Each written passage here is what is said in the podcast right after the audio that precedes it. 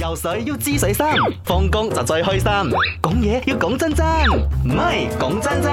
講真真嘅，聽日就係中秋節啦，整首你問我我愛你喂有 多深？多深？冇跟我愛你有幾嗱，聽日我屋企都有誒呢個月光會嗯嘅，我都準備咗少少月餅，少少啦，意思意思都要俾啲細路仔咧 taste 下，俾你知道咩叫 moon cake。以前咧，即係細個嘅時候咧，阿爸咧就會做一個月光會咧，有好多噶，攞個紅台仔，跟住咧係啦有茶，跟住有角嗰啲叫啊芋頭芋仔角啊芋頭菱，角仔，仲係有一個好似叫月光餅定咩咧？啊粉粉地，粉好粉多人嘅食係， yes 啦，跟住咧仲有花生啦，係係，跟住有啲仲角龜㗎嘛，我哋都會食，角龜係好有正啲芥一嘅係啊，跟住你自己係啊係啊茶包係啊茶係，餅俾都啲得。細路仔玩下，大家聚埋一齊，我好中意嗰個氣氛。嗯我我嘅細路仔嘅時候，我呢個氣氛喺我嘅腦海中係好温馨、好 warm 嗯。嗯嗯嗰陣真係屋企好齊整嘅，跟住又點燈籠，籠，係啦，然之後燒蠟燒燈籠，然之後燒燈籠，阿媽打佢打我唔到，因為我跑得好快咯。嗰種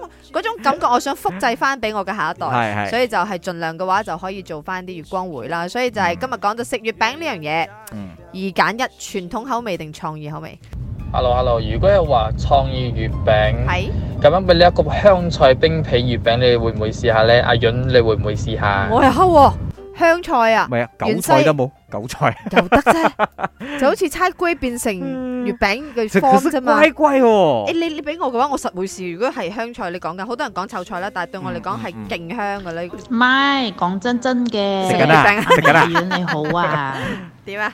我呢就會揀傳統啲啦哦，尤其是係嗰種上海月餅酥皮嘅，哦，我知嗰。啲真係好好食哦㗎。不過你話最傳統嗰啲，誒朱古力皮嗰種呢，就係蓮蓉啦，咁樣蓮蓉都唔會輸嘅。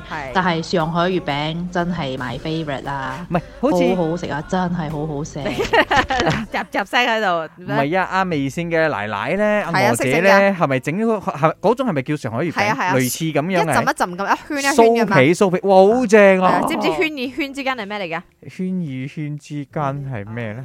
有皮啊，餅皮咯，有啊， 好食咪得啦！講真真嘅，可以嗒下，但係適可而止啦。祝大家中秋節快樂 Yeah 啱啱好，唔似飲酒，咪啱 check no。